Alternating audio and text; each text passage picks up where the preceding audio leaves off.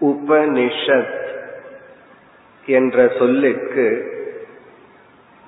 பிரம்ம வித்யா என்பது பொருள். உபனிஷத் என்ற சொல் இறுதியாக பிரம்மத்தை பற்றிய ஞானம். ஆத்ம வித்யா அல்லது பிரம்ம வித்யா என்று பொருள்படுகிறது.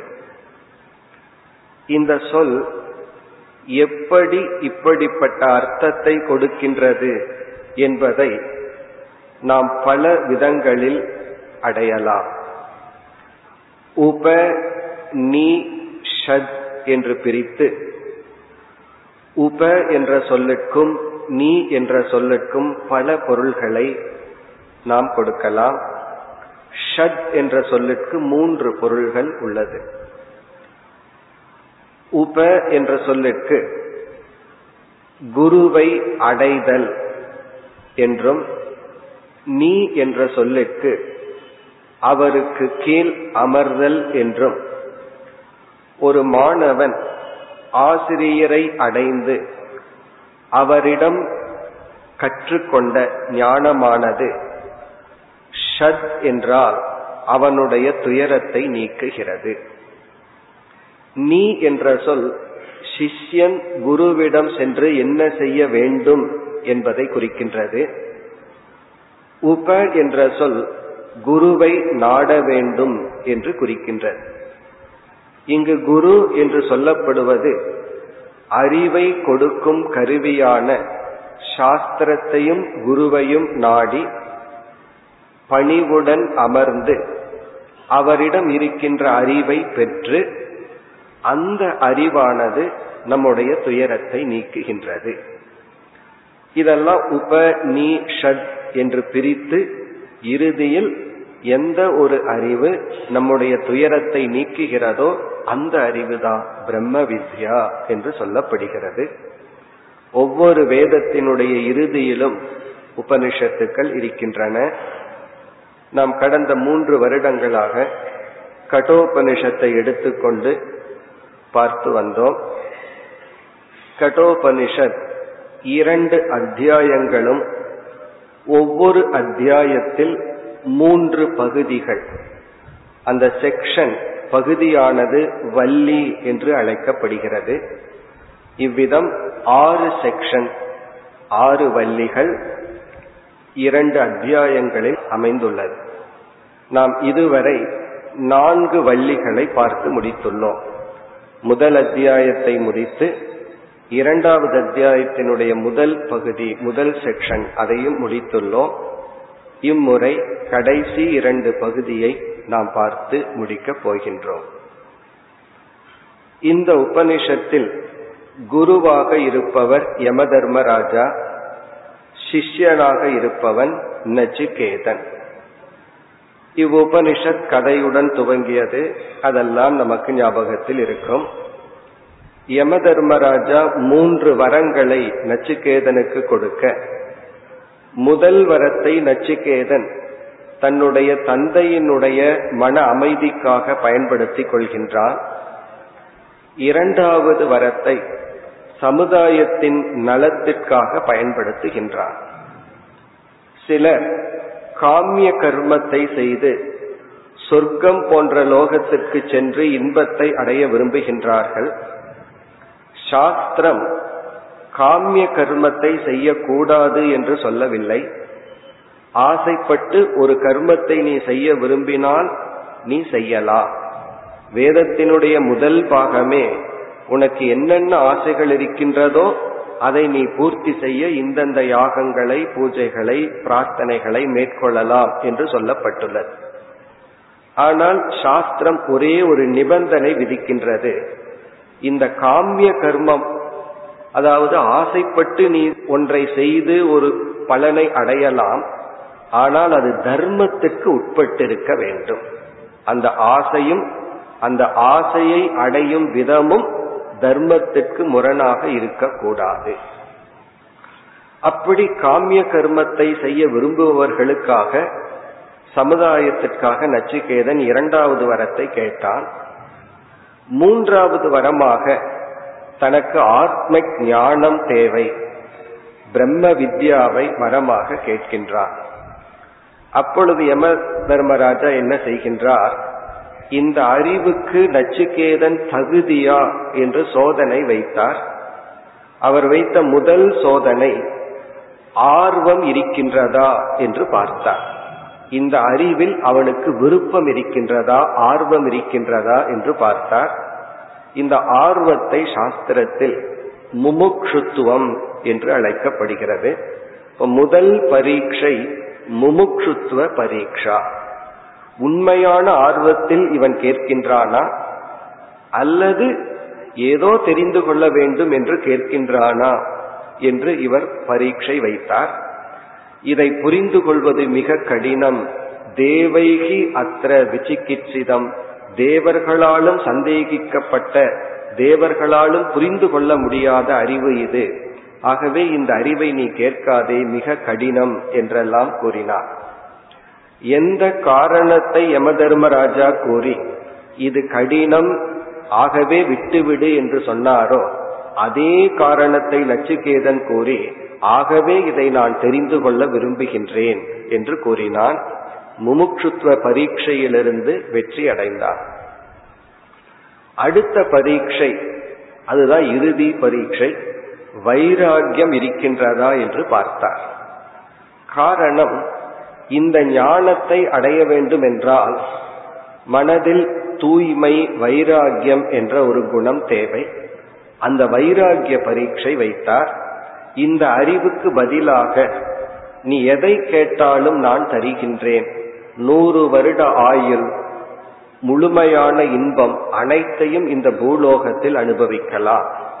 எதையெல்லாம் நீ அனுபவிக்க விரும்புகிறாயோ அனுபவிக்கலாம். மற்றும் பரலோக இன்பத்தையும் நான் தருகின்றேன். எவ்வளவு இன்பத்தை ஒரு மனிதன் இந்த லோகத்திலும் பரலோகத்திலும் அனுபவிக்க முடியுமோ அனைத்தையும் தருகின்றேன். ஆனால் இந்த அறிவை கேட்காதே என்று சொன்னார்.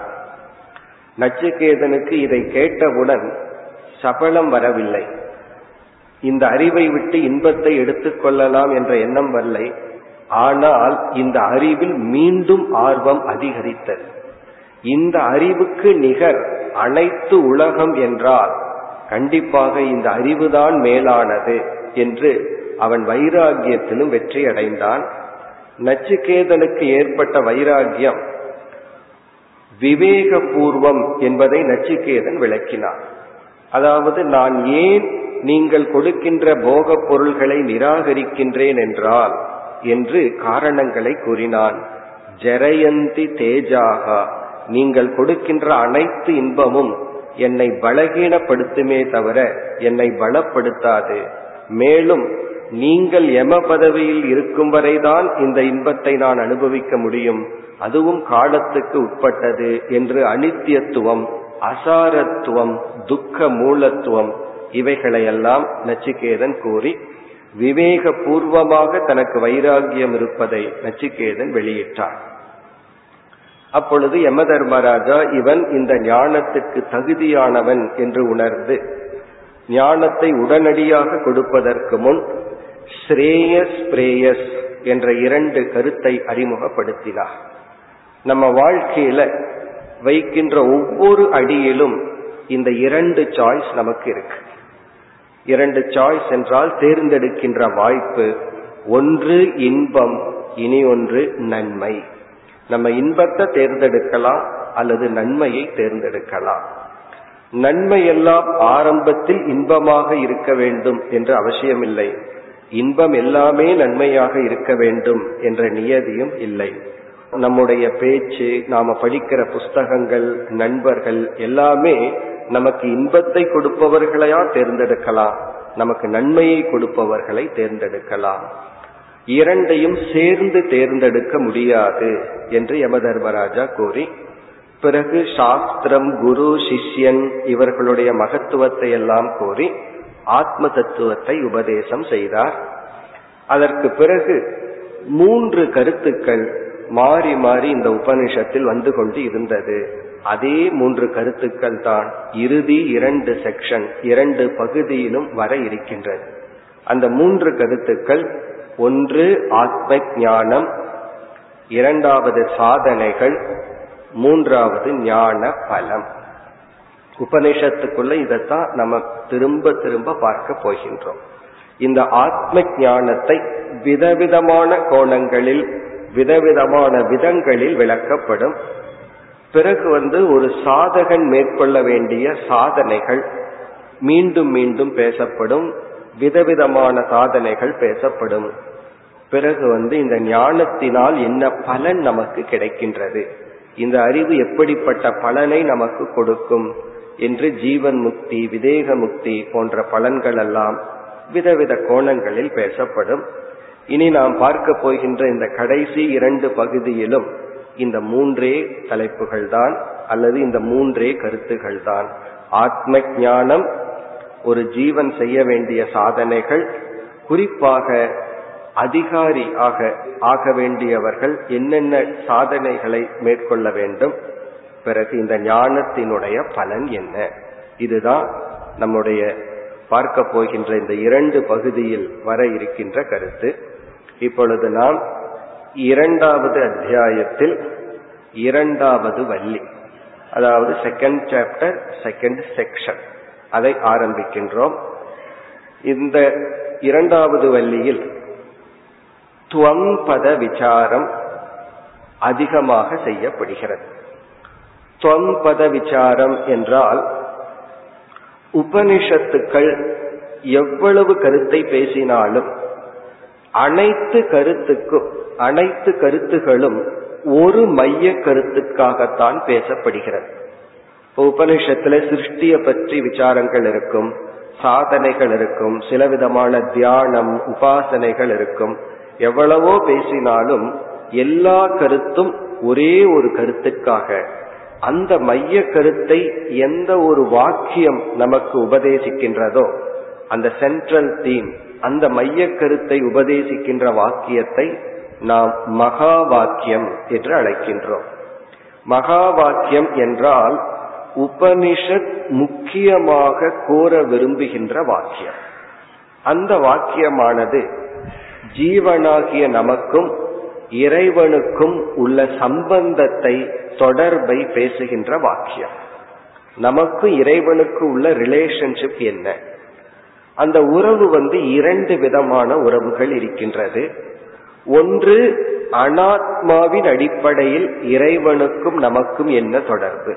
இந்த உடல் மனம் இதனுடைய அடிப்படையில கடவுளுக்கு நமக்கு என்ன உறவு? இந்த உடலை விளக்கி வருகின்ற உடலுக்குள் அழியாமல் இருக்கின்ற ஆத்மா என்ற தத்துவத்திற்கும் அதாவது நம்முடைய அழியாத சொரூபத்திற்கும் இறைவனிடத்தில் இருக்கின்ற அழியாத அந்த சொரூபத்திற்கும் உள்ள தொடர்பு என்ன?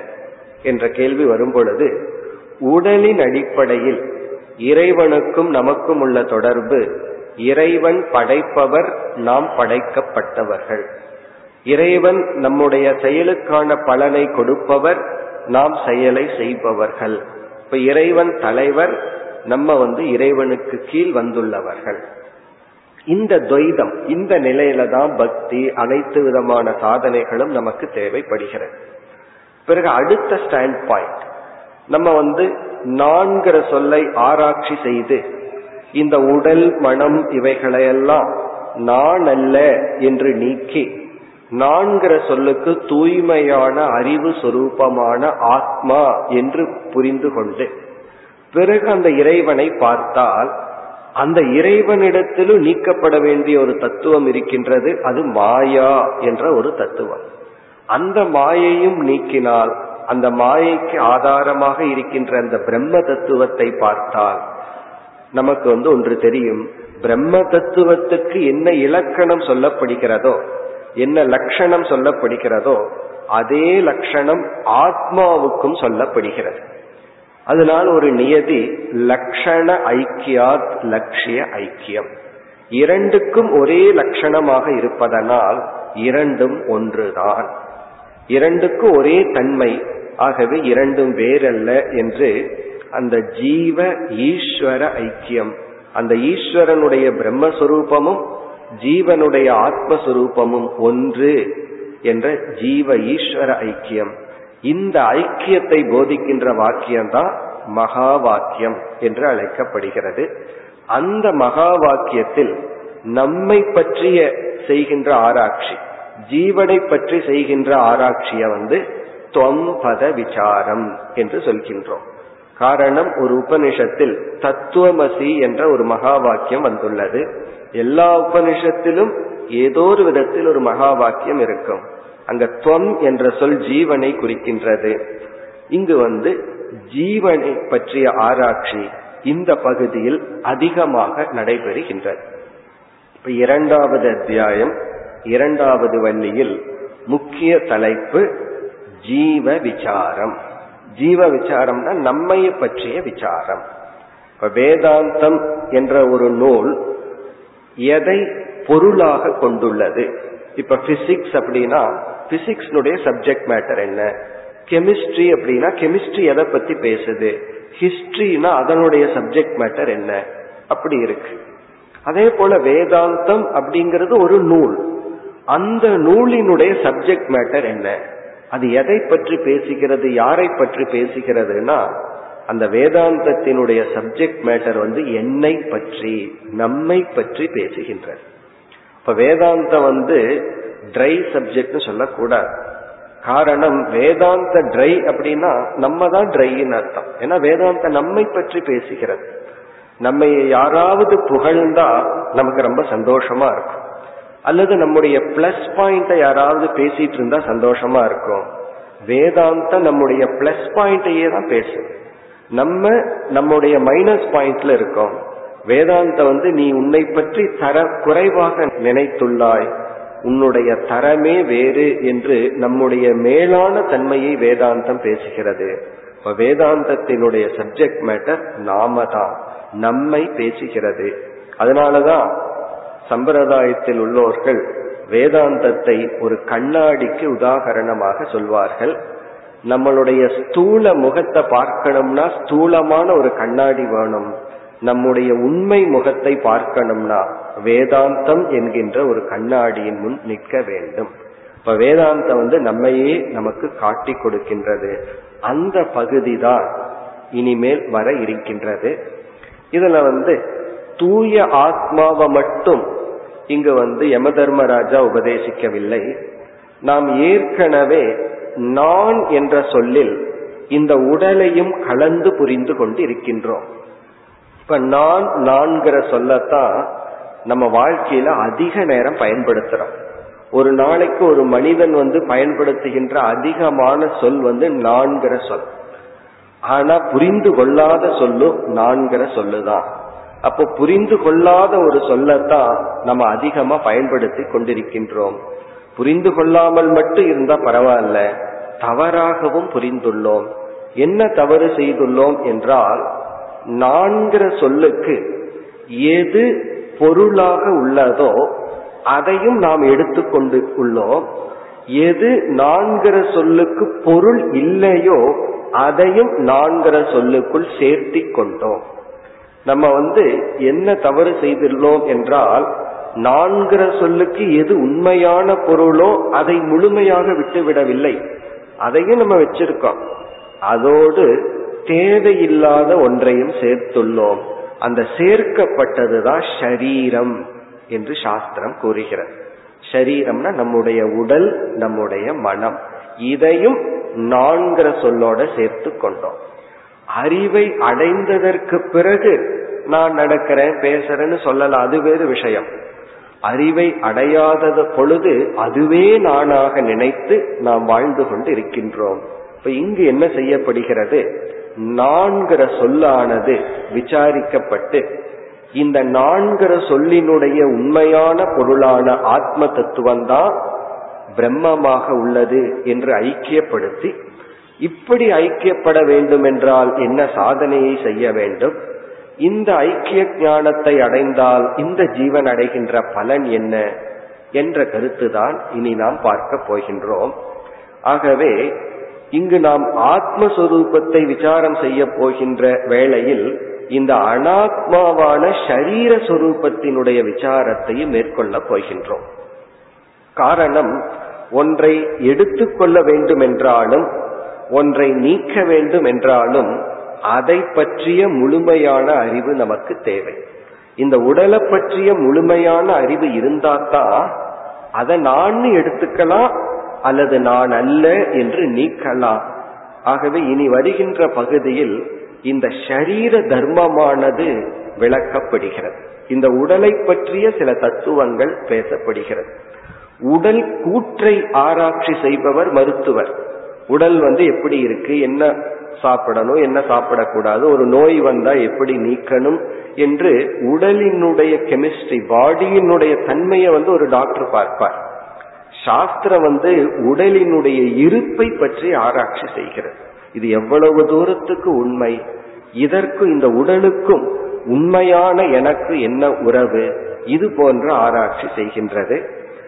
ஆகவே இந்த முதல் ஸ்லோகத்தில் அதாவது இரண்டாவது அத்தியாயம் இரண்டாவது வள்ளியினுடைய முதல் மந்திரம். இதுல வந்து உடலினுடைய ஒரு தர்மம் பேசப்பட்டு பிறகு வந்து சாதனை பேசப்பட்டு பலமும் பேசப்படுகிறது. இந்த ஒரே மந்திரத்தில் அனாத்ம விசாரம் ஆத்ம விசாரம் சாதனை பலன் அனைத்தும் இதில் வருகின்றது.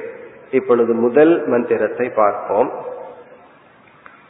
புறம் ஏகாதசத்வாரம் அஜஸ்யா வக்ரச்சேதசக அனுஷ்டாய ந சோச்சதி விமுக்தச்ச விமுச்சியதே ஏதத் வைத்தது இப்ப இந்த மந்திரத்தில் ஜீவஸ்வரூபம் ஆராய்ச்சி செய்யப்படுகிறது.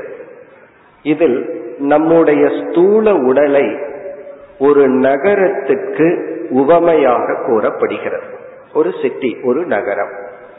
ஒரு சிட்டி சில சமயம் இந்த உடல் வந்து நம்ம வசிக்கின்ற வீட்டுக்கு உதாகரணமாக சொல்லப்படும். கீதையில பகவான் இந்த உடலை வந்து நாம் அணிகின்ற ஆடைக்கு உதாரணமாக சொன்னார். நம்ம போடுற ட்ரெஸ் போல இந்த உடல்னு சொன்னார். வீடு போல இந்த உடல்னு சொல்லலாம். இங்கு வந்து யம தர்மராஜா இந்த உடல் என்பது ஒரு நகரத்தை போல ஒரு சிட்டிய போல. ஏன்னா இது? இந்த உபதேசம் எதற்கு என்றால் இந்த உடலினுடைய சில தன்மைகளை நமக்கு புகட்டுகின்றார். அனாத்மாவான சரீரத்தினுடைய சில தன்மைகளை உணர்ந்தால்தான் இதை என்ன செய்யறதுன்னு நம்ம முடிவு பண்ண முடியும். இதை எனக்குள்ள நான்கிற சொல்லுக்கு அர்த்தமா எடுத்துக்கலாமா? அல்லது நான்கிற சொல்லுக்கு அர்த்தமா எடுத்துக்கொள்ள கூடாதா அல்லது இதை எப்படித்தான் நான் ஹேண்டில் பண்றது? இந்த உடலுக்கு நான் எவ்வளவு முக்கியத்துவம் கொடுத்தல்? இந்த உடலையே வேண்டான்னு வெறுத்து ஒதுக்கி இந்த உடலை நான் அழிக்கணுமா? அல்லது இந்த உடலை நான் என்னதான் செய்யணும்? இந்த ஒரு முடிவு வர வேண்டும் என்றால் இந்த அனாத்ம சுரூப ஞானமும் நமக்கு தேவைப்படுகிறது. அதனாலதான் முண்டகோபனிஷத்துல துவே வித்தியே வேதித்தவ்யே இரண்டு விதமான அறிவுகள் அடையப்பட வேண்டும். ஒன்று பராவித்யா இனி ஒன்று அபராவித்யா. பராவித்யான பிரம்ம ஞானம் அபராவித்யான அனாத்மாவை பற்றிய ஞானம். அதுவையும் அறிய வேண்டும் என்று சொல்லியுள்ளார். காரணம் என்ன என்றால் அதை அறிவது அதை நீக்குவதற்கு ஆத்ம வித்யா பராவித்யா அதை அறிவது அதை அடைவதற்கு. அதனால நமக்கு வந்து உடலை பற்றிய சில ஞானமும் தேவைப்படுகிறது. அப்பொழுதுதான் உடலை நம்ம வந்து எப்படி ஹேண்டில் பண்றது? இந்த உடலிடத்தில் நமக்கு என்ன பாவனை இருக்கணும்? உடலை நாம் எப்படி அணுக வேண்டும்? என்ற அறிவு நமக்கு ஏற்படும். அதனாலதான் இனிமேல் வந்து இந்த உடலை பற்றி பல கருத்துக்களை நம்ம பார்க்க போறோம். இப்ப நமக்கு விசாரத்தினுடைய மேஜர் தலைப்பு என்னன்னா நம்முடைய உடலும் மனசும் தான். இதனுடைய சில தன்மைகள் இதனுடைய சில நேச்சர் இதை நம்ம புரிஞ்சிட்டோம்னா தான் இதை நம்ம எப்படி பயன்படுத்த வேண்டும் எந்த அளவுக்கு இதற்கு நம்ம வந்து ரியாலிட்டி மதிப்பு கொடுக்கணும் இதெல்லாம் நமக்கு விளங்கும். கடைசியில இந்த உடலினுடைய மித்தியா என்ற தன்மை நமக்கு மெதுவாக விளங்கும். புறம் ஏகாதசத்வாரம். இந்த உடல் வந்து பதினோரு துவாரங்கள். ஹோல்ஸ் ஓட்டை உடையது. ஏகாதச துவாரம் என்றால் பதினோரு துவாரங்களை உடைய இந்த உடலானது. சில சமயம் நவத்வாரம்னு சொல்லப்படும். ஒன்பது ஓட்டைகள் உடையது இந்த உடல். சில சமயம் பதினொன்று என்று சொல்லப்படும். அதுல நம்ம முகத்திலேயே ஏழு துவாரங்கள் உள்ளது. இரண்டு கண்கள் இரண்டு மூக்கு காது வாய் இவைகள் எல்லாம் பிறகு வந்து தலையில ஒரு துவாரம் இருப்பதாக சாஸ்திரம் கூறுகிறது. சில உபாசகர்கள் எல்லாம் இறந்ததற்கு பிறகு உச்சந்தலையிலிருந்து அவர்களுடைய ஆவி போகுமா? அங்கு ஒரு துவாரம் இருக்கின்றது என்றெல்லாம் சொல்லப்படும். அப்படி இந்த உடலானது பதினோரு துவாரங்களை கொண்ட இந்த உடல் புறம். சங்கரர் கூறுவார் புறம் இவ புறம். ஒரு புறத்தை போல. புறம் என்றால் நகரம் ஒரு சிட்டி இந்த உடலை வந்து எதற்கு யம தர்மராஜா ஒரு நகரத்துக்கு உதாகரணமாக சொல்கின்றார்? இங்க சங்கரர் வந்து சில வர்ணைகள் எல்லாம் கொடுக்கிறார். இந்த சிட்டிக்கு இந்த உடல் ஏன் ஒப்பிடப்படுகிறது? இதிலிருந்து நம்ம பல கருத்துக்களை தெரிஞ்சுக்கலாம். நம்ம ஒரு கருத்துக்களை மட்டும் இப்பொழுது பார்ப்போம். ஒரு நகரம் என்பது ஒரு காலத்தில் உருவாவதை நாம் பார்க்கின்றோம். சில பெரியவங்கிட்ட எல்லாம் போனோம்னா ஒரு ஐம்பது வருஷத்துக்கு முன்னாடி இது காடா இருந்தது வயலா இருந்ததுன்னு கதை சொல்லுவார்கள். இப்பதான் இப்படி இருக்கு சிட்டியா மாறி இருக்குன்னு சொல்லுவார்கள். அப்படின்னா ஒரு நகரம் அப்படிங்கிறது ஒரு காலத்தில் உருவாகி வளர்ந்து பிறகு கொஞ்சம் கொஞ்சமா தேய்ந்து ஒரு காலத்துல பார்த்தா அந்த நகரம் வந்து ஹிஸ்டரி புக்கில் தான் இருக்கு. இங்க ஒரு நகரம் இருந்தது அப்படின்னு சொல்லி. இப்ப நகரம் என்பது தோன்றி வளர்ந்து தேய்ந்து மடியக்கூடிய தன்மையுடன் கூடியது. அதே போலதான் இந்த உடல் ஒரு காலத்துல தோன்றி வளர்ந்து தேய்ந்து மடியும் தன்மை உடையது. எப்படி ஒரு நகரம் தோன்றி வளர்ந்து தேய்ந்து அழிகிறதோ அதே தன்மை உடையதுதான் இந்த உடல். இந்த ஞானம் எதற்குனா இந்த உடல்ல ஒரு விதமான வைராகியம் வரணுங்கிறதுக்காக பிறகு இந்த உதாகரணம் வேறொரு முக்கிய தத்துவ ஞானத்துக்காகவும் பயன்படுத்தப்படுகிறது. அதைத்தான் இங்க சங்கரர் நமக்கு அறிமுகப்படுத்துகின்றார். எந்த ஒரு அமைப்பும் இப்ப ஒரு வீடுன்னு எடுத்துக்குவோம். ஒரு வீடு எதற்கு கட்டப்படுகிறது அப்படின்னா ஒரு வீடு வீட்டுக்காக கட்டப்படவில்லை. வீட்டில் வசிக்க விரும்புபவர்களுக்காகத்தான் கட்டப்படுகிறது. அப்ப வீடு வீட்டுக்காக கட்டப்படவில்லை. வீட்டிலிருந்து வேறாக இருக்கின்ற ஒரு மனிதன் வசிப்பதற்காக கட்டப்படுகிறது. இப்ப பல பொருள்களை எல்லாம் சேர்த்து உருவாக்கினா அதற்கு பெயர் சம்ஹனனம் சம்ஹதானாம் பரார்த்தத்வார் அப்படிங்கிறது ஒரு நியாயம். சம்ஹதானாம் என்றால் பல பொருள்களை சேர்த்து ஒன்றை உருவாக்கினால் அது சேர்த்து உருவாக்கப்பட்ட பொருளுக்கு வேறான ஒரு பொருளுக்காக என்பது பொருள். இப்ப கார் அப்படின்னு இருக்கு. அந்த கார் வந்து பல பொருள்களால சேர்க்கப்பட்டு உருவாக்கியிருக்கு. அந்த கார் எதற்காக உருவாக்கப்பட்டதுன்னா பிரேக்குக்காக உருவாக்கப்பட்டது ஸ்டேரிங்காக உருவாக்கப்பட்டதுன்னு சொல்ல மாட்டோம். இவைகள் எல்லாமே இதற்கு வேறாக உள்ள ஒரு மனிதனுக்காக உருவாக்கப்பட்டது. அப்படி ஒரு நகரம் எதற்காக உருவாக்கப்பட்டது என்றால் அந்த நகரத்தில் வசிக்கின்ற சுவாமி அல்லது நகரத்தில் வசிக்கின்ற அந்த தலைவனுக்காக உருவாக்கப்பட்டது. அந்த நகரத்திலிருந்து அவன் வேறாக இருக்கின்றான். ஒரு சிட்டியை நம்ம உருவாக்கிட்டோம்னா நம்ம அந்த சிட்டிக்குள்ளேயே இருக்கிறது இல்லை அல்லது ஒரு கிராமத்துல நம்ம இருந்தோம்னா நம்ம அந்த கிராமத்துக்கு வெளியும் போயிட்டு வரணும். அந்த உரிமை நமக்கு இருக்கணும். அப்படி இல்லை என்றால் அதற்கு பெயர் சிறை சிறைச்சாலைன்னு ஆயிரும். அப்போ ஒரு நகரம் என்பது அந்த நகரத்துக்காக உருவாக்கப்பட்டதல்ல. அதற்கு வேறாக உள்ள ஒன்றுக்காக உருவாக்கப்பட்டது. அந்த நகரத்தில் இருப்பவன் நகரத்தை காட்டிலும் வேறானவன். வீட்டில் வசிப்பவன் வீட்டை காட்டிலும் வேறானவன். ஒரு வாகனத்தில் செல்பவன் வாகனத்திலிருந்து வேறுபட்டவன். இதுதான் வேதாந்த தத்துவம். அப்படி என்றால் இந்த உடல் நகரம் என்றால் இந்த உடலுக்குள் இருக்கின்ற நான் இந்த உடலுக்கிலிருந்து வேறுபட்டவன். அதே சமயத்தில் இந்த உடலை நான் பயன்படுத்துகின்ற நிலையிலும் இருக்கின்றேன். இந்த உடல் எனக்காக உருவாக்கப்பட்டது.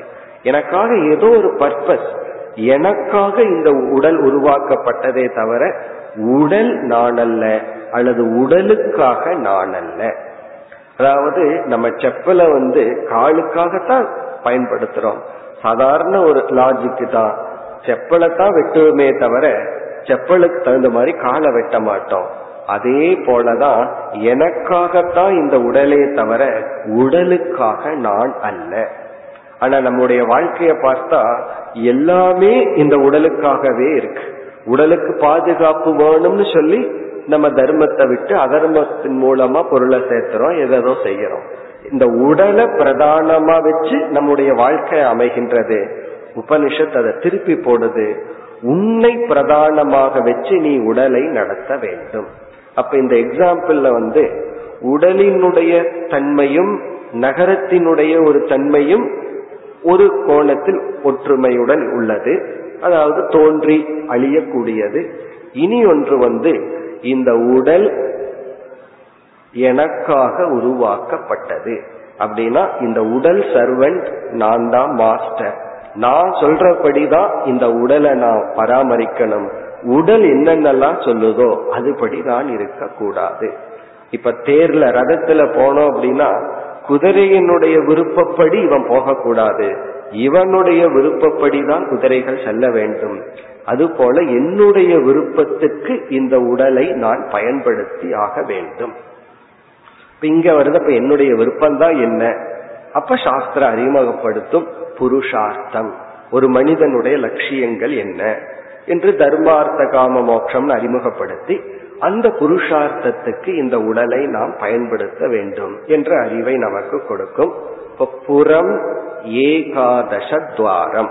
இப்ப ஏகாதசத்வாரம் இந்த பல துவாரங்களை கொண்ட இந்த உடலானது புறம் ஒரு வீட்டை போல. இங்கு சங்கரர்லாம் சில வர்ணனை கொடுக்கிறார். அந்த காலத்துல எல்லாம் ஒரு நகரம் செய்தால் அந்த நகரத்தினுடைய ராஜா வந்து ஒரு கோட்டை கட்டுவாராம். அந்த நகரத்துக்குள் வந்து அனுமதியுடன் தான் வரணும் அனுமதியுடன் தான் வெளியே செல்லணும். அது போல நம்முடைய தோள்கள் எல்லாம் நம்ம மேல இருக்கிற தோல் வந்து ஒரு மதில் சுவரை போல. அப்புறம் ஒரு நகரம் வந்து ஒரு ரிச்சான நகரமா இருக்கணும் அப்படின்னா செழிப்பான நகரமா இருக்கணும்னு சொன்னா நல்ல நல்ல ஃபேக்டரிகள் எல்லாம் இருக்கணும். அதாவது பொருள்களை எல்லாம் உற்பத்தி பண்றதா இருக்கணும். அப்பொழுதுதான் அந்த நகரம் வந்து செழிப்பான நகரம். அதே போல நம்முடைய பிராண சக்திகள் எல்லாம் தான் நமக்கு வந்து ஆரோக்கியத்தை கொடுப்பது. ஃபேக்டரிய பிராண தத்துவத்திற்கு உதாகரணமா சொல்ற பிறகு ஒரு நகரம்னு சொன்னா அந்த மக்கள் வெளியே போயிட்டு வரணும். அதுக்குள்ளேயே இருக்கக்கூடாது. அப்படி வெளியே போயிட்டு வர்றத துவாரங்கள் தான் ஐந்து இந்திரியங்கள் என்றெல்லாம் கற்பனை செய்கின்றார். இந்த இந்திரியங்கள் இருக்கே. நம்ம வந்து இந்திரியங்கள் வழியா உலகத்துக்கு போயிட்டு வர்றோம். வெளியிருக்கிற பொருளை உள்ள கொடுக்கறோம். நாமளும் இந்திரியங்கள் வழியா வெளியே போறோம். இப்படி எல்லாம் கற்பனை செய்து இறுதிய என்ன சொல்கின்றார்? இந்த உடல் உடலுக்காக அல்ல எனக்காக. இப்ப நான் தான் முடிவு பண்ணணும் இந்த உடலை எதற்காக பயன்படுத்துவது எப்படி பயன்படுத்துவது. இது ஒரு பகுதி. புறம் ஏகாதச துவாரம். அடுத்த பகுதி. யாருக்காக? உடலில் இருப்பவன் யார்? யாருக்காக என்றால் எனக்காகன்னு சொன்னோம். அந்த நான் அந்த ஆத்மாவினுடைய தன்மை என்ன? இனி முதல் வரியில அடுத்த சொல் வந்து ஆத்மஸ்வரூபம் விளக்கப்படுகிறது. முதல் பகுதியில உடலை பத்தி சொல்லிட்டார். உடலுக்கு ஒரு உதாகரணம் சொன்னார். இனி அடுத்தது ஆத்மாவினுடைய சொரூபம். இப்படிப்பட்ட தன்மையுடைய ஆத்மாவுக்காக இந்த உடல் கொடுக்கப்பட்டுள்ளது. ஆத்மாவினுடைய தன்மை என்ன? அஜஸ்ய அவக்ர சேத சக அஜஸ்ய என்றால் பிறக்காத. பிறக்காத. இந்த உடல் பிறக்கும் தன்மை உடையது. இந்த உடலுக்குள் உடலுக்குள் அழியாமல் இருக்கின்ற ஆத்ம தத்துவம். இப்ப நமக்கு அது புரியாட்டியும் பரவாயில்ல. மனசுல என்ன நினைச்சுக்குவோம் ஏதோ ஒண்ணு என்னுடைய உடலுக்குள் இருக்குன்னு வச்சுக்குவோம். பிறகு அதை நான் புரிஞ்சுக்குவோம். இப்ப என்ன நினைக்கலாம்? என்னுடைய உடலுக்குள் ஏதோ ஒரு அழியாத தத்துவம் இருக்கு. அது பிறப்பதில்லை. பிறகு அவக்ர சேதசக அந்த உடலுக்குள் இருக்கின்ற பிறவாத தத்துவம் சேதசக என்றால் அறிவு சொரூபமானது.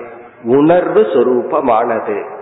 அவக்ர சேதசக என்றால் மாற்றமடையாத விகாரத்தை அடையாத எந்த விதமான தேவையும் அடையாத அறிவு சொரூபமானது.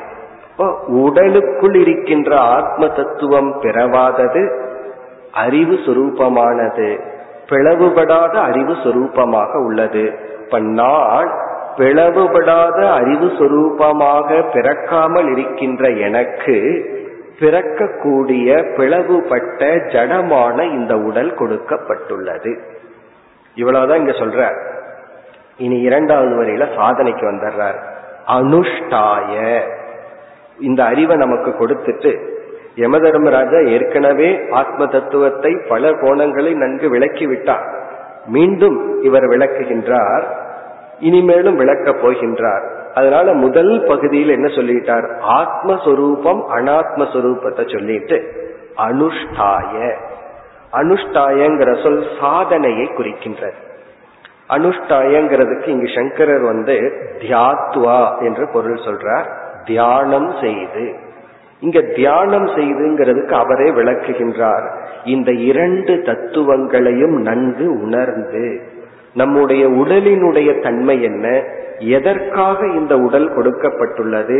இந்த உடலினால் மேக்சிமம் நம்ம என்ன அடையலாம்?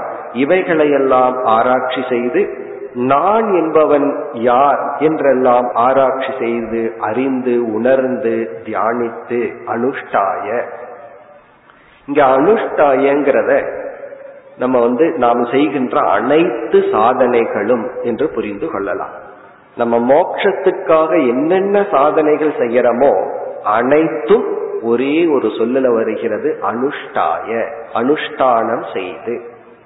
அதை நம்ம எப்படி பிரிக்கலாம் நம்ம வந்து மோக்ஷம் இறுதி இலக்கை அடையிறதுக்கு என்னென்ன சாதனைகள் செய்யறோமோ அதை இரண்டா பிரிச்சறோம் எல்லா சாதனைகளையும் இரண்டா பிரிச்சார் ஒன்று எந்த சாதனை சில மாற்றத்தை கொடுக்குமோ அந்த சாதனை ஒன்று. சிலதை மாற்றி அமைக்கின்ற சாதனை. இப்ப நம்ம மனசை பார்க்கிறோம். அதுல வந்து சில அசுத்தங்கள் எல்லாம் இருக்கு. பொறாமை இருக்கு கோபம் இருக்கு பொறுமை இல்லை லோபம் இருக்கு. லோபம்னா யாரிடமும் பகிர்ந்து கொள்ளாத மனசு இருக்கு. இப்ப என்ன பண்றோம்? இதையெல்லாம் தெரிஞ்சிட்டதுனால ஒரு பிரயோஜனமும் இல்லை. நம்ம முயற்சி செய்து தவம் செய்து அந்த குணங்களை மாற்றி அமைக்கின்றோம். அப்ப நம்ம செய்யற ஒரு சாதனை மாற்றி அமைக்கும் சாதனை. மாற்றி அமைக்கும் சாதனை அது அனுஷ்டானம். அனுஷ்டானம்னா நம்ம சேஞ்ச் பண்றோம். மனதை மாத்திரம் உடலில் உள்ள ஆரோக்கியம் சரியில்லை அப்படின்னா அந்த நோயை நீக்கி ஆரோக்கியத்தை கொண்டு வர்றோம். அப்படி மாற்றுகின்ற சாதனைகள். இந்த மாற்றத்தை நம்ம அறிவுனால செய்ய முடியாது. அறிவினுடைய சுவாவம் வந்து எதையும் மாற்றாது. அறிவு வந்து எதையுமே மாற்றாது. அப்போ இதை என்ன செய்யணும்? அனுஷ்டாயனா கர்மத்தின் மூலமாக செயலின் மூலமாகத்தான் மாற்றத்தை நாம் கொண்டு வர முடியும். நம்ம செயல்படாம இருந்தோம்னா மாற்றமே வராது. அப்ப செயல்பட்டு கர்ம மார்க்கம் பிரவருத்தி மார்க்கம் அல்லது செயல்பட்டு நம்ம என்னென்ன செயல்பட்டு என்னென்ன மாற்றத்தை உருவாக்கணுமோ அந்த மாற்றத்தை உருவாக்கி அது ஒரு சாதனை. இரண்டாவது சாதனை வந்து ஞான விவகாரக. இத சாஸ்திரத்துல கர்ம விவகாரம் ஞான விவகாரம்னு பிரிச்சிருவாங்க. கர்ம விவகாரம்னா மாற்ற வேண்டியதை மாற்றும் சாதனைக்கு பேரு கர்ம விவகாரம். ஞான விவகாரம்னா புரிஞ்சிக்க வேண்டியதை புரிஞ்சுக்கிறது ஞான விவகாரம். இங்க ஏன் விவகாரம் சொல்றோம்னா அந்த ஞானத்தையும் அடையிறதுக்கு சில கர்மம் எல்லாம் பண்ணணும். அந்த ஞானத்துக்கு கொடுக்கிற கருவியை பயன்படுத்தணும். ஞானத்துக்கு நம்ம தகுதி அடையணும். அந்த ஞானத்தை நம்மயமாக்கணும். இந்த ஞானம் என்ன செய்யும் அப்படின்னா இருக்கிறத அப்படியே காட்டி கொடுக்கும். ஞானம் ஒரு பொருளை உருவாக்காது மாற்றாது அழிக்காது. இருக்கிறத காட்டி கொடுக்கும் ஞானம். கர்மம் என்ன பண்ணும்னா ஒரு பொருளை உருவாக்கும் ஒரு பொருளை தூய்மைப்படுத்தும் மாற்றத்தை உருவாக்கும். அப்படிங்க அனுஷ்டாயங்கிற சொல்லுக்கு செய்ய வேண்டியதை செய்து புரிந்து கொள்ள வேண்டியதை புரிந்து கொண்டு. இதுதான் நம்ம செய்யற எல்லா சாதனைகளையும் என்ன செய்யணுமோ அதை செஞ்சு எதை புரிஞ்சுக்கணுமோ அதை புரிந்து. இனி யம தர்மராஜா விளக்க போறார். இந்த ஒரு ஸ்லோகத்துல எல்லா கருத்தையும் அடக்கி விட்டார். இனிமேல் வர்றதெல்லாம் இதுல இருக்கிற ஒரு சின்ன சின்ன பகுதியினுடைய விளக்கங்கள் தான். இப்போ அனுஷ்டாய செய்ய வேண்டியதை செய்து அனுஷ்டானம் செய்து அதே போல அறிவுக்கு என்ன செய்யணுமோ அதையையும் செய்து இனி அடுத்த பகுதியில பலம். என்ன பலன் கிடைக்குமா? இவ்வளவு கஷ்டப்பட்டு மாற்றத்தை உருவாக்கி என்ன பலன் கிடைக்கும்? குறிப்பா வேதாந்தத்துக்கே ரொம்ப பேர் அலர்ஜியா இருக்கிறதுக்கு என்ன காரணம்னா அது என்ன சொல்லுது? எடுத்த உடனே உன்னுடைய மனதில் உள்ள சில குணங்களை மாற்ற வேண்டும் சொல்லி. இந்த பூஜை பண்றது வேற ஏதாவது சாதனைக்கெல்லாம் நீ அப்படியே இருந்துட்டு இதை பண்ணிட்டு சொல்றது சௌரியமா இருக்கு. ஆனா இந்த பத்தியம் தான் ரொம்ப கஷ்டமா இருக்கு. அதனாலதான் ரொம்ப பேர்த்துக்கு வேதாந்தம்னாவே கஷ்டமா இருக்கு. இந்த வேதாந்தமே சில பேர்த்துக்கு அவர்களையே ஏமாற்றிவிடும். எல்லாமே பொய் அப்படின்னு முதல்ல படிச்சுட்டு அவங்க என்ன நினைக்கிறாங்க? எல்லாமே பொய் தானே. அப்புறம் எதுக்கு என் மனசை நம்ம மாத்தணும்? மனசுல நல்லதோ கெட்டதோ இருந்துட்டு போகட்டுமே அதுவும் பொய் தானே என்று தன்னுடைய மனதை மாற்றாமல் தன்னுடைய சாதனைகளுக்கு வேதாந்தத்தில் இருக்கிற சில கருத்துக்களே தடையா வந்து அமைஞ்சிடறத நம்ம பார்க்கிறோம்.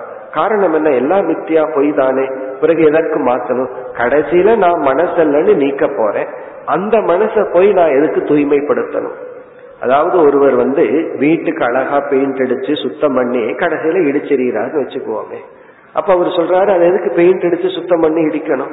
பழைய வீடா இருக்கு அது அப்படியே இடிச்செறிய வேண்டியது தானே என்று இந்த வேதாந்த ஞானம் நம்ம ஏமாற்றும். அதே யம தர்மராஜா சொல்ல போறார். எப்படி வந்து தர்க்கம் நம்ம ஏமாத்த போகுதுன்னு சொல்ல போறார். கவனமா இருக்கணும்னு சொல்ல போறார். அப்படி நம்ம நினைச்சிருவோம்.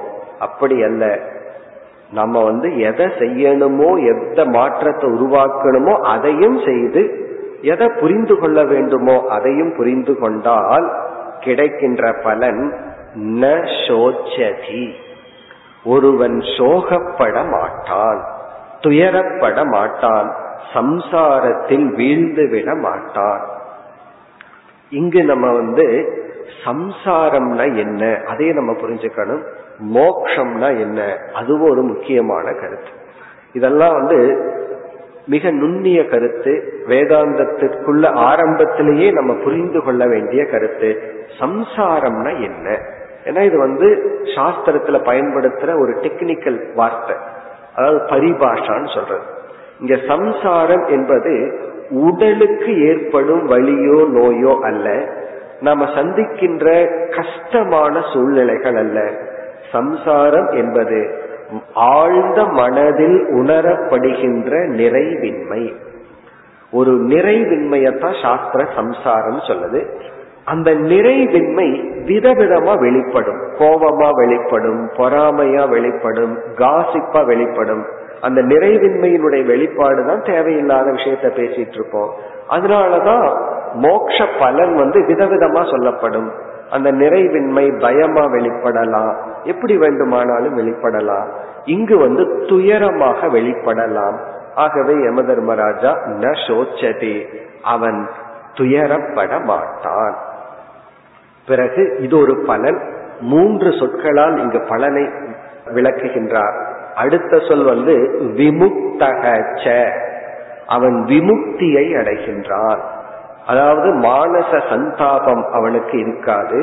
விமுக்தக என்றால் இந்த ஞானத்துக்கு பிறகும் இவன் அதே உடலில் அதே உலகத்தில் அதே மனிதர்களிடம் தான் வாழ்ந்து கொண்டு இருப்பான் இந்த ஞானம் வெளி தோற்றத்தில் எந்த மாற்றத்தையும் கொடுத்து விடாது. அப்ப அதே உடலில் இருப்பான். இந்த உடலுக்கு என்ன நோய் இருக்கோ என்ன குறைகள் இருக்குமோ அது அப்படியே இருக்கும். இந்த வேதாந்த ஞானம் வந்த உடனே உடல் வந்து திடீர்னு ஆரோக்கியமா எல்லாம் மாறுகிறார் உடலுக்கு என்ன நோய் இருக்கோ அது இருக்கும். மேபி கொஞ்சம் நோய் அதிகமா இருக்கலாம் இவன் தபஸ் எல்லாம் பண்ணி இருக்கிற ஆரோக்கியத்தை அவன் கெடுத்திருக்கலாமே தவிர இவனுடைய உடல் அப்படியே தான் இருக்கும். இங்க விமுக்தக என்றால் இவனுக்கு உடல் இருக்கும் உடலினுடைய தர்மங்களினால் வருகின்ற துயரத்திலிருந்து விடுதலை அடைகின்றான். ஷரீர தர்மைகி இந்த சரீரத்திலிருந்து வருகின்ற வேதனையிலிருந்து இவன் விடுதலை அடைகின்றான். அப்படின்னா இவன் மனதுல ஒரு சக்தி வரும். உடலுக்கு வர்ற நோய இவன் வந்து வேடிக்கை பார்க்கிற அளவுக்கு சக்தி வரும். அதாவது மற்றவங்களுக்கு ஒரு நோய் இருக்கு. ஹாஸ்பிட்டல்ல ஒருத்தரை போய் பார்க்கிறோம். போய் என்ன பண்றோம்? ஆறுதல் சொல்லிட்டு வர்றோம். அதே போல இவன் இவனுக்கே ஆறுதல் சொல்லி கொள்வான். உடம்பு இப்படி இருக்கா? பரவாயில்ல பாவம் இருக்கட்டுன்னு சொல்லி இவன் இவனுக்கே ஆறுதல் சொல்லி கொள்வான். அப்படின்னு என்ன அர்த்தம்? மற்ற உடலை போல இந்த உடலையும் இவன் பார்ப்பான். இப்ப விமுக்தக என்றால் உடலுடன் இருந்து கொண்டே உடலிலிருந்து சம்சாரத்தை இவன் அனுபவிக்க மாட்டான். அதான் நம்முடைய லட்சியம்.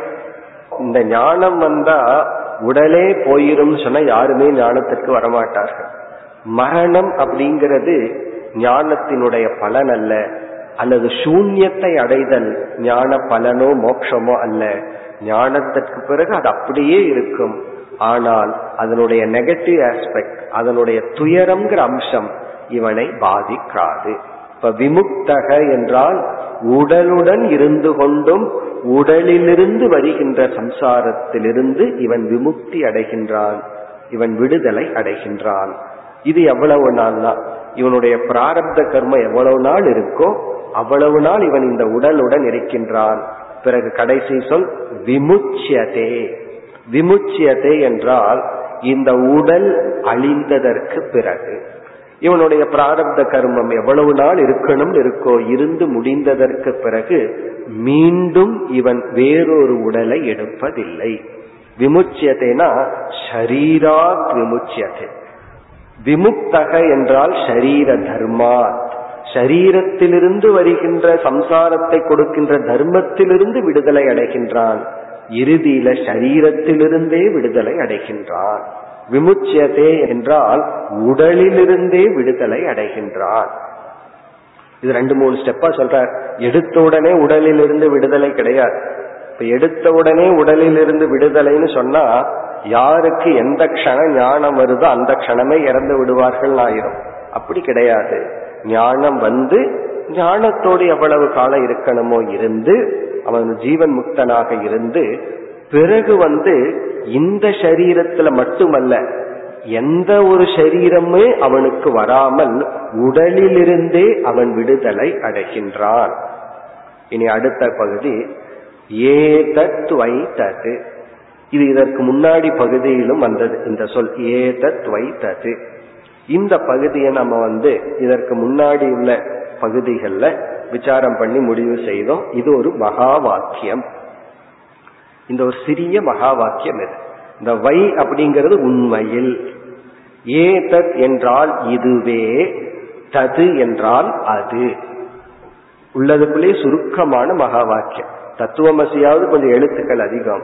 இது ஏதத் வைத்தது இதுவே அது அல்லது அதுவே இது. தது வை ஏதத்து அல்லது ஏதத்து வை தது.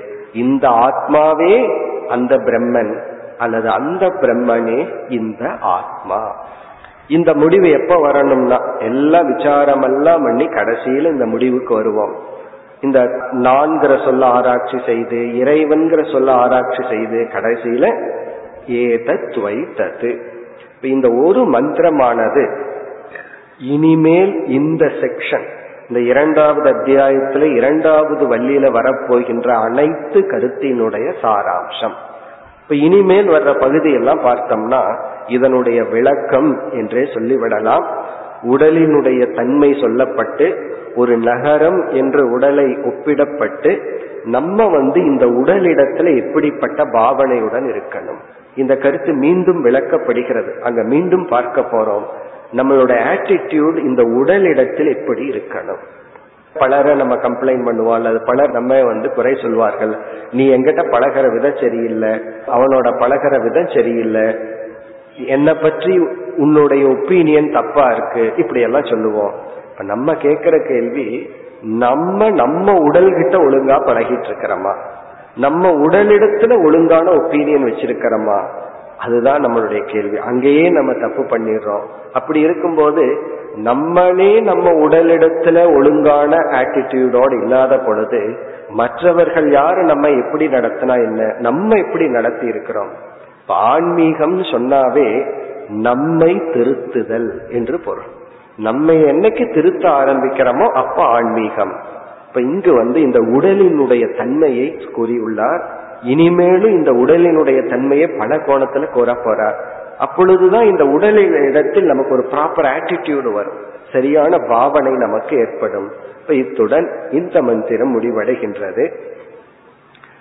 ஆத்மஸ்வரூபம் அனாத்மஸ்வரூபம் சாதனைகள் ஞானம் பிறகு மகா வாக்கியம் எல்லாம் இந்த ஒரு மந்திரத்தில் அடக்கம்.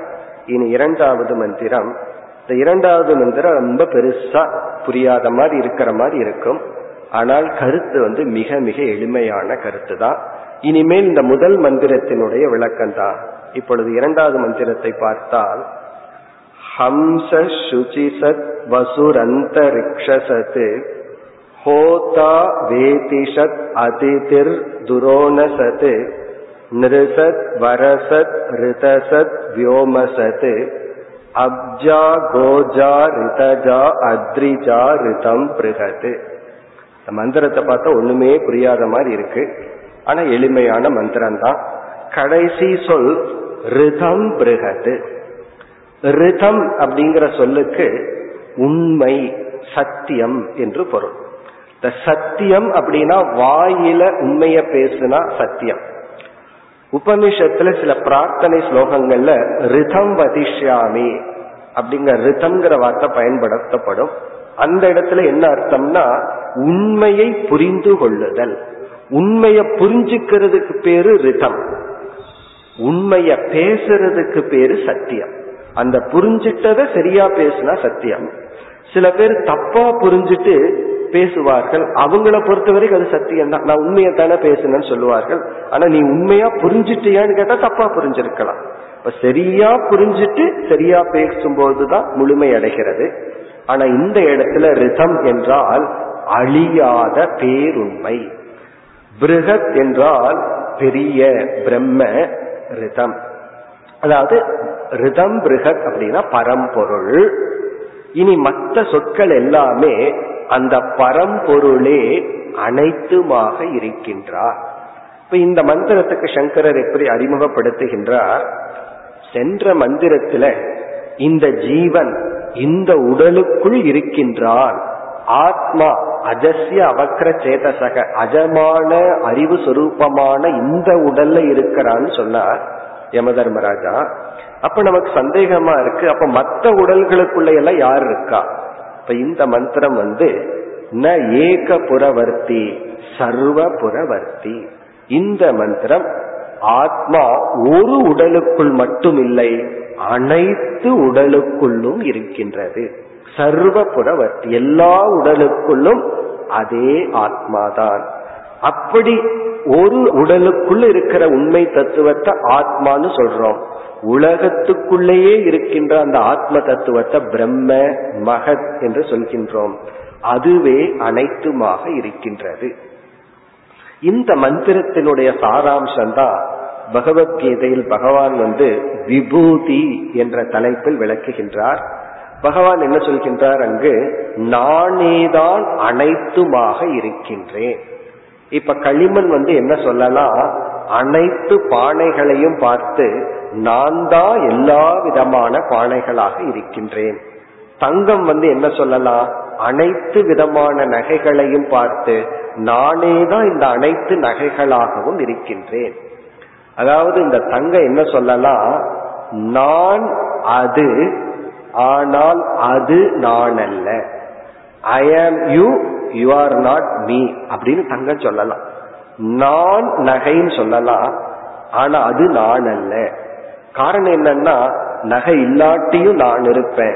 ஆனா நான் இல்லைன்னா அந்த நகை இருக்காது. அப்ப இந்த உலகத்தில் இருக்கிற அனைத்துக்கும் காரணமா இருக்கிறது யார்னா ஆத்மாதான் இப்ப இங்க என்ன சொல்லப்படுகிறது?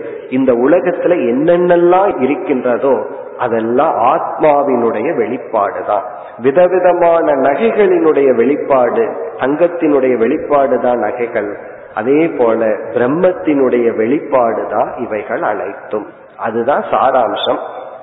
அதாவது நீரில் பிறந்தது நதியில் பிறந்தது. நீங்க அந்த ஸ்லோகத்தை படிச்சா மந்திரத்தை படிச்சா உங்களுக்கு விளங்கிவிடும். ஹம்சக சுச்சிசத் என்றால் சொர்க்கலோகத்தில் சூரியனாக இந்த ஆத்மாவே விளங்குகின்றது. வசுகு அந்தரிக்ஷசத் ஆகாசத்துக்குள் வாயுவாக இருக்கின்றது. ஹோதா வேதிஷத் நெருப்பாக பூமியில் நெருப்பாக உள்ளது. இப்ப வீட்டில் வர்ற விருந்தினராகவும் இந்த ஆத்மா உள்ளது. இதுல எல்லாம் தாற்பயம் கிடையாது. இதுல என்னுடைய சாராம்சம் என்னன்னா அனைத்துமாக இருக்கின்றது. இப்ப மனிதர்களுக்குள் இருக்கின்றது தேவர்களுக்குள் இருக்கின்றது. அதற்கு பிறகு பார்த்தோம்னா நீரில் பிறந்த அப்ஜானா நீரில் பிறந்த உயிரினங்களாக உள்ளது. பூமியில் பிறந்த தானியங்களாக உள்ளது. அதனாலதான் நாம் அவைகளையெல்லாம் வணங்குகின்றோம். நம்ம பயிர் செய்து எதெல்லாம் எடுக்கிறோமோ அதையும் நம்ம வணங்குகின்றோம். அதாக உள்ளது. பிறகு வந்து யாகங்களின் அங்கமாக உள்ளது. அத்ரிஜா என்றால் மழையில் தோன்றுகின்ற நதிகளாகவும் உள்ளது. இப்ப இந்த மந்திரத்தினுடைய சாராம்சம் இந்த ஆத்மாவே விஸ்வமாக உள்ளது அனைத்துமாக உள்ளது. இதனுடைய பொருள் வந்து இந்த பிரம்ம தத்துவமே ஈஸ்வரனாக இருக்கின்றார். அவரே இந்த உலகத்தை படைத்து காத்து தனக்குள் எடுத்துக்கொண்டு இருக்கின்றார். அந்த தத்துவத்தை நம்ம மீண்டும் ஒன்பதாவது அத்தியாயத்துல பார்க்க போகின்றோம். இந்த மந்திரத்தினுடைய சாரம் பிரம்மனே அனைத்துமாக உள்ளது. பிரம்மனே அனைத்துமாக உள்ளது. பிறகு வந்து நான் பிரம்மனாக உள்ளேன். அப்ப நான் எப்படின்னா நான் அனைத்துமாக இருக்கின்றேன். அப்ப அந்த நான்கிற சொல்லுக்கு சரியான அர்த்தம் வந்தா என்னை சார்ந்து இந்த உலகம் உள்ளது. இந்த உடல் அர்த்தம் வந்துட்டா உலகத்தை சார்ந்து நான் இருக்கின்றேன். ஏன்னா உலகத்துல நல்ல காத்து இருக்கணும் உணவு இருக்கணும் மற்றவர்களுடைய அனுகிரகம் இருந்தா தான் உடல் வாழ முடியும். இப்போ உடல் நான் சொன்னா அதனுடைய லாஜிக் வந்து உலகத்தை சார்ந்து நான் உள்ளேன். நான் ஆத்மா என்றால் என்னை சார்ந்து அனைத்தும் உள்ளது.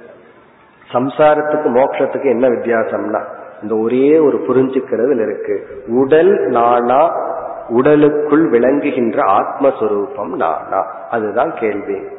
அந்த கேள்வியினுடைய அடிப்படையில தான் சம்சாரமும் மோட்சமும் முதல் மந்திரத்துல சாராம்சத்தை சொன்ன அடுத்த மந்திரத்தில் ஒரு கருத்தை சொன்னார் இனிமேல் மீண்டும் ஆத்ம தத்துவம் சாதனைகள் அதுல வந்து இந்த உடலினுடைய தர்மங்கள் இவைகளெல்லாம் விளக்கப்படுகிறது நாளை நாம் தொடர்போம்